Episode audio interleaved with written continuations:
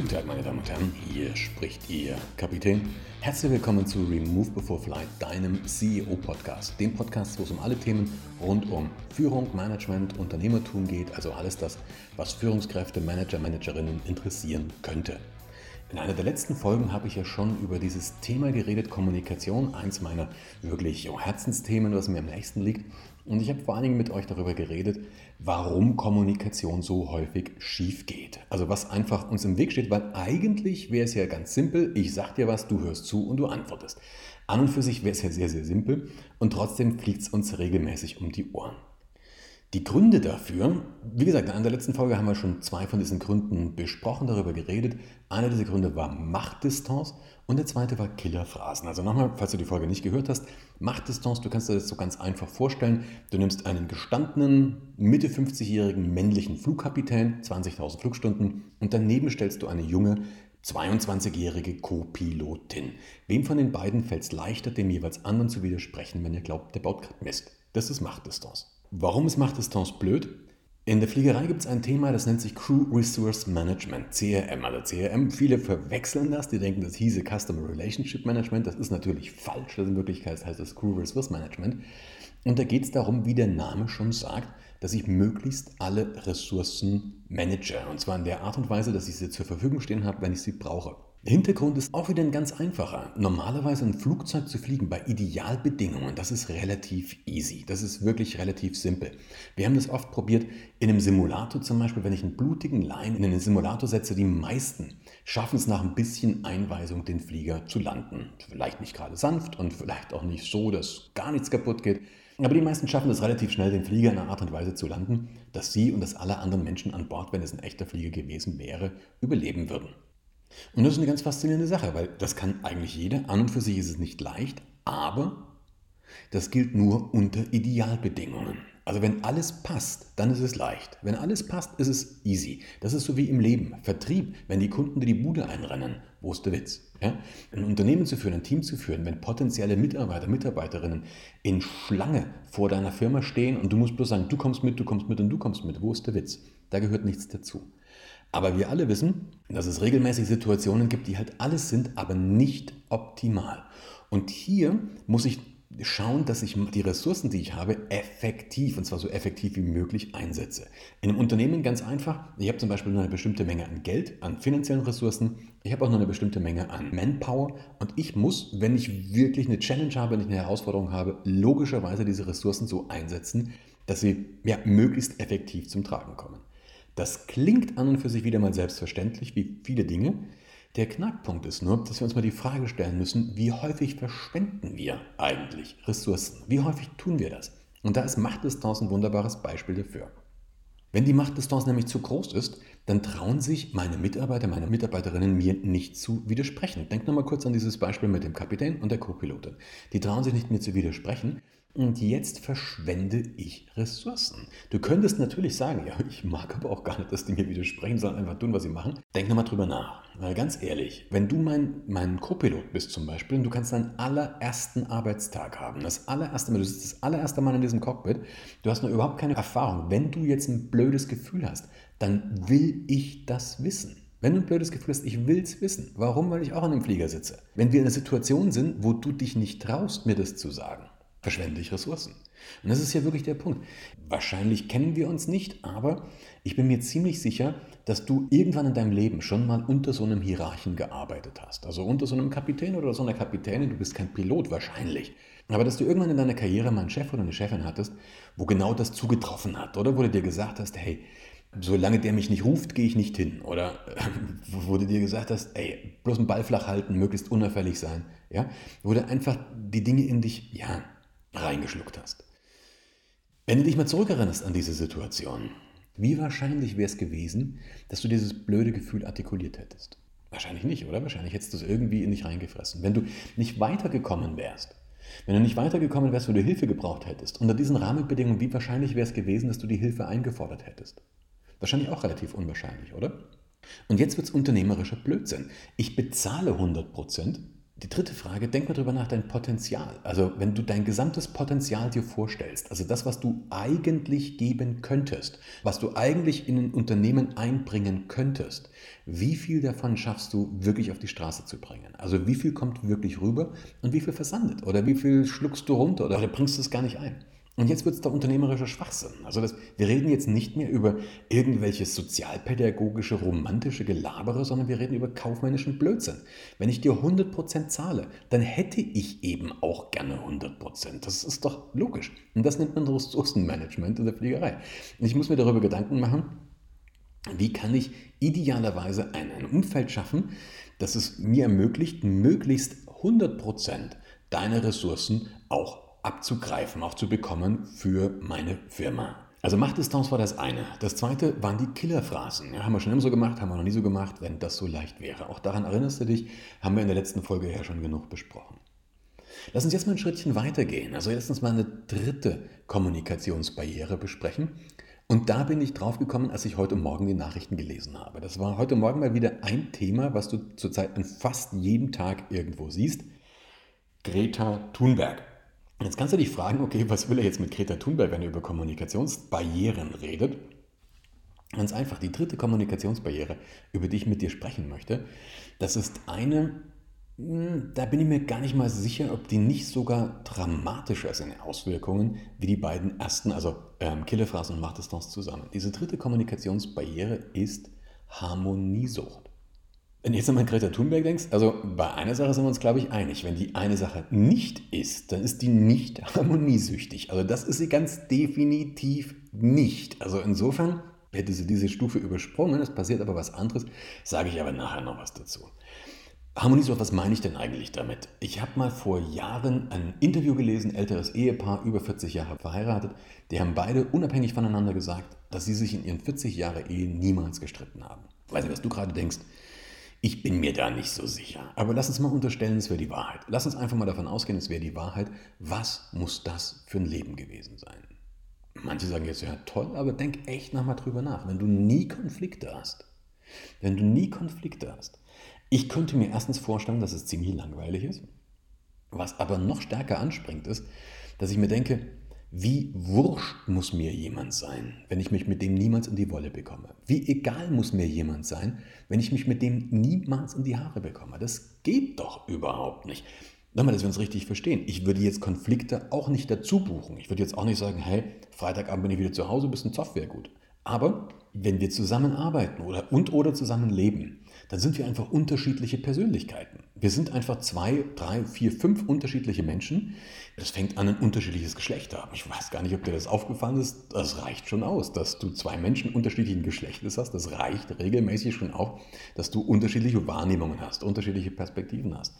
Dann hast du vielleicht noch unterschiedliche, eine unterschiedliche Altersstruktur.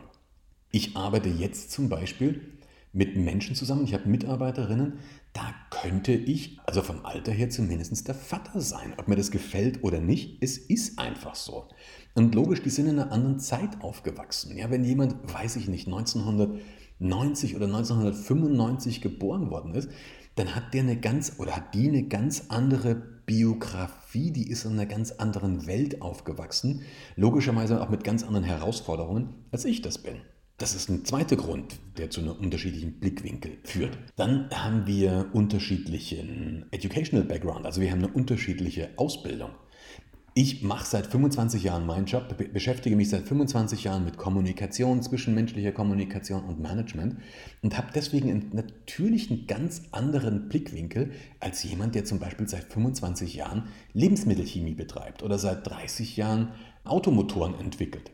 Wir haben einfach unterschiedliche Blickwinkel, das ist doch klar.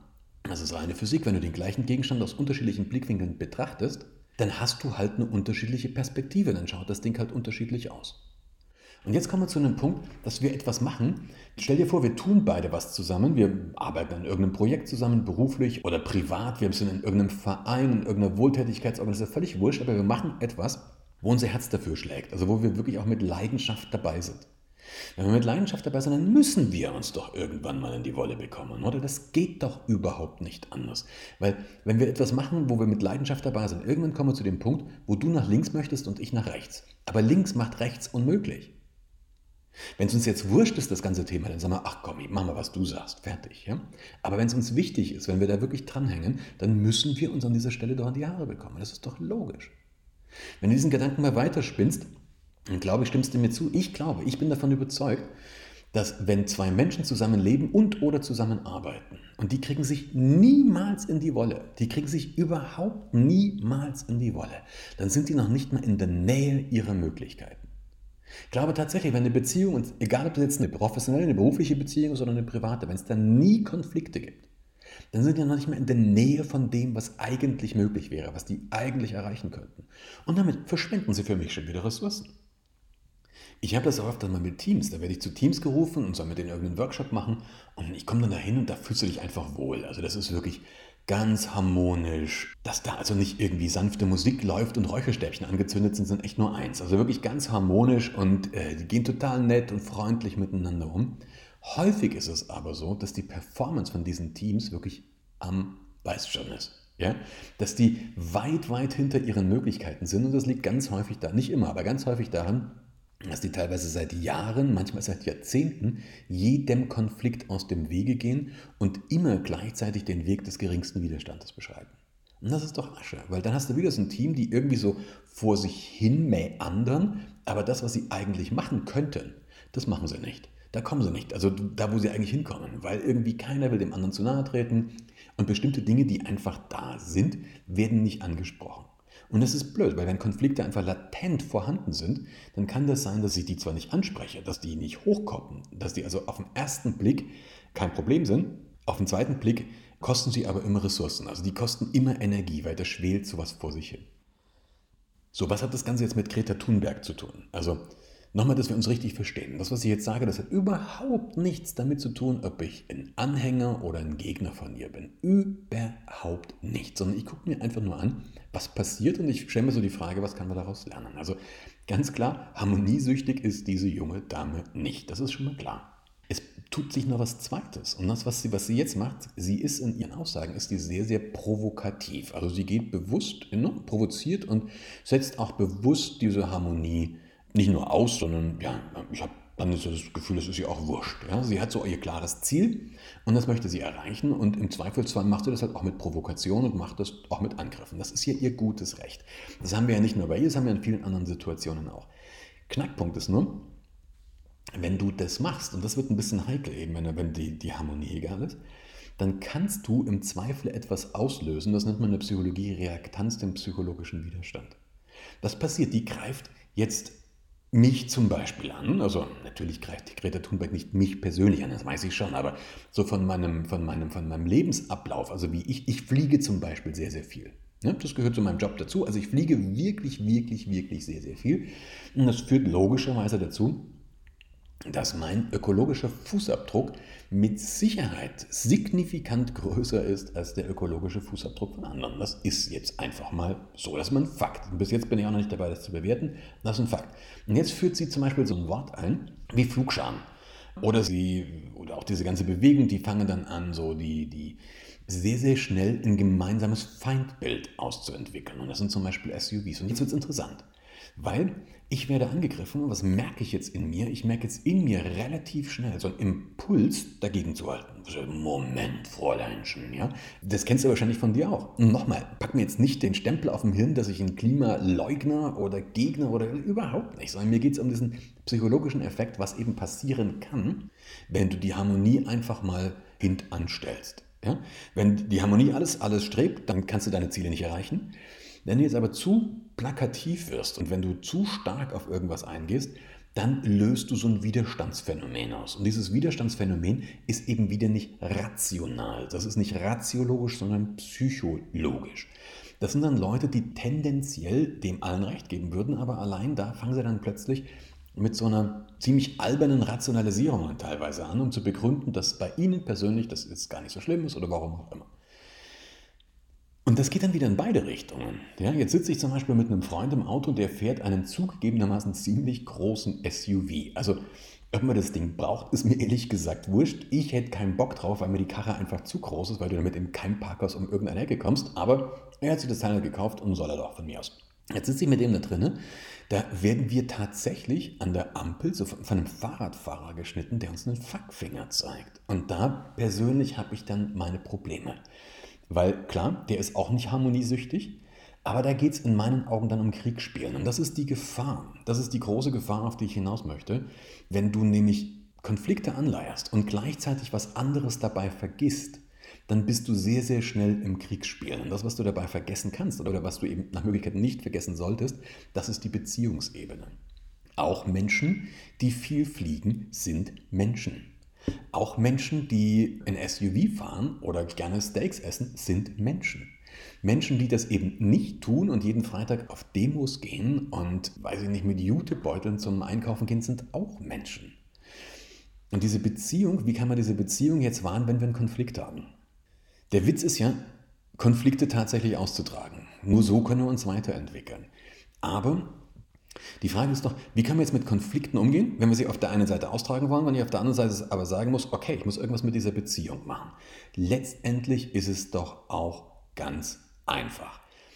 Es gibt ein uraltes, eine uralte Regel des Harvard-Konzeptes, kennst du bestimmt, Harvard-Konzept, ein Verhandlungskonzept, wie man positive Ergebnisse in Verhandlungen erzielen kann, die sagt, den Menschen vom Problem trennen. Also das eine ist, ich habe, okay, ich sehe etwas, ich sehe zum Beispiel ein Verhalten, ich sehe aber auch einen Menschen. Und dieses Verhalten kann ich kritisieren und kann gleichzeitig den Menschen mögen. Das ist so die eine Sache. Da passt es eben einfach nicht, dass irgendjemand ja, mich mit dem Fahrrad schneidet und mir einen Fuckfinger zeigt. Ein Mensch, der mich überhaupt nicht kennt, der keine Ahnung von der Art und Weise hat, wie ich lebe, warum ich irgendwas mache, was meine Motivationen sind, passt einfach nicht. Das Zweite, was du tun kannst, und da wird es, glaube ich, ein bisschen schwierig, das Zweite ist, den anderen verstehen wollen, den anderen verstehen wollen. Und da fängt es an, interessant zu werden. Also wenn du selber, sag mal, mit Greta nicht so wahnsinnig viel anfangen kannst, dann wäre deine Challenge, zu versuchen zu verstehen, was dieses Mädchen, was diese junge Frau motiviert, was die treibt, aber auch, was so ihre Mitstreiter und Mitstreiterinnen überhaupt antreibt. Verstehen nochmal hat ja nichts mit Recht geben zu tun. Also bloß weil ich etwas verstanden habe, heißt das ja noch lange nicht, dass ich dir Recht gebe. Ja? Das sind zwei völlig unterschiedliche Geschichten. Umgedreht, wenn du jetzt zum Beispiel glühende Greta-Anhängerin oder glühender Greta-Anhänger bist, dann würde es doch auch mal einen Sinn machen, dass du versuchst zu verstehen, warum zum Beispiel jemand wie ich wirklich vier Flugstrecken pro Woche teilweise hat. Ja? Warum eigentlich und was ist so meine Begründung auch dafür und warum mache ich es nicht anders? Das setzt aber voraus, dass wir bereit sind, dem anderen zuzuhören. Und verstehen, Leute, ist total einfach, wenn jemand so ist wie du. Also wenn jemand so ist wie du, wenn der so denkt wie du, wenn der so drauf ist wie du, dann ist es easy, jemanden zu verstehen. Da gehört nichts dazu. Da musst du nicht stolz drauf sein. Die Challenge wird es, wenn du jemanden findest, der komplett anders ist als du, der vielleicht politisch völlig anders eingestellt ist, der vielleicht andere Werte hat als du, der andere Interessen hat als du, der einen komplett anderen Background hat, dann wird es spannend. Nochmal, verstehen hat nichts mit Recht geben zu tun. Aber das, was ich mir wünschen würde, darum ging es ja in dieser Folge des Podcasts, wenn wir Konflikte tatsächlich als Ressource nehmen wollen, also wenn wir Konflikte tatsächlich als eine Chance zur positiven Veränderung sehen wollen, als dies ja immer propagiert wird, dann funktioniert das. Konflikte sind immer die Chance, sich positiv zu verändern, aber ich brauche parallel dazu eine saubere, tragfähige Beziehungsbasis. Ich brauche so eine Beziehungsbasis von gegenseitiger Akzeptanz. Habe ich das nicht, fallen wir mit einer ziemlich hohen Sicherheit in das Kriegsspielen rein und das kann uns nicht gefallen, weil da verschwenden wir wieder massiv Ressourcen, sind auf Nebenkriegsschauplätzen und es fliegt uns um die Ohren. Wie kann man es machen? Auch da nochmal die kurze Wiederholung. Ein Ansatz wäre zum Beispiel tatsächlich, das wirklich Zuhören, sowas Banales, den Menschen vom Problem zu trennen und den anderen wirklich verstehen wollen. Und da ist so eine Zauberfrage, wie genau meinst du das? Warum genau ist dir das wichtig? Ja, oder was genau möchtest du damit erreichen? Also einfach mal wirklich nachfragen. Und denk bitte dran, wenn du Fragen stellst, das ist ein super Mittel, aber dann müssen wir auch bereit sein, die Antwort zu hören. So ihr Lieben, das war's für diese Folge mal wieder. Ein paar Gedanken zu meinem Nachrichtenbeitrag von Greta Thunberg über das Thema Harmoniesucht, Konfliktmanagement, ein paar Gedanken dazu. Wir hören uns in vierzehn Tagen wieder. Ich freue mich schon richtig drauf. Wenn dir diese Folge gefallen hat, wenn du es interessant äh, findest, dann sehr, sehr gerne gib mir ein Like, gib mir eine positive Bewertung bei iTunes. empfiehlst deinen Freunden, deinen Freundinnen, wenn du sagst, okay, das könnte für den anderen interessant sein. Und ansonsten freue ich mich darauf, wenn wir uns bald wieder hören. Bis dann, ciao.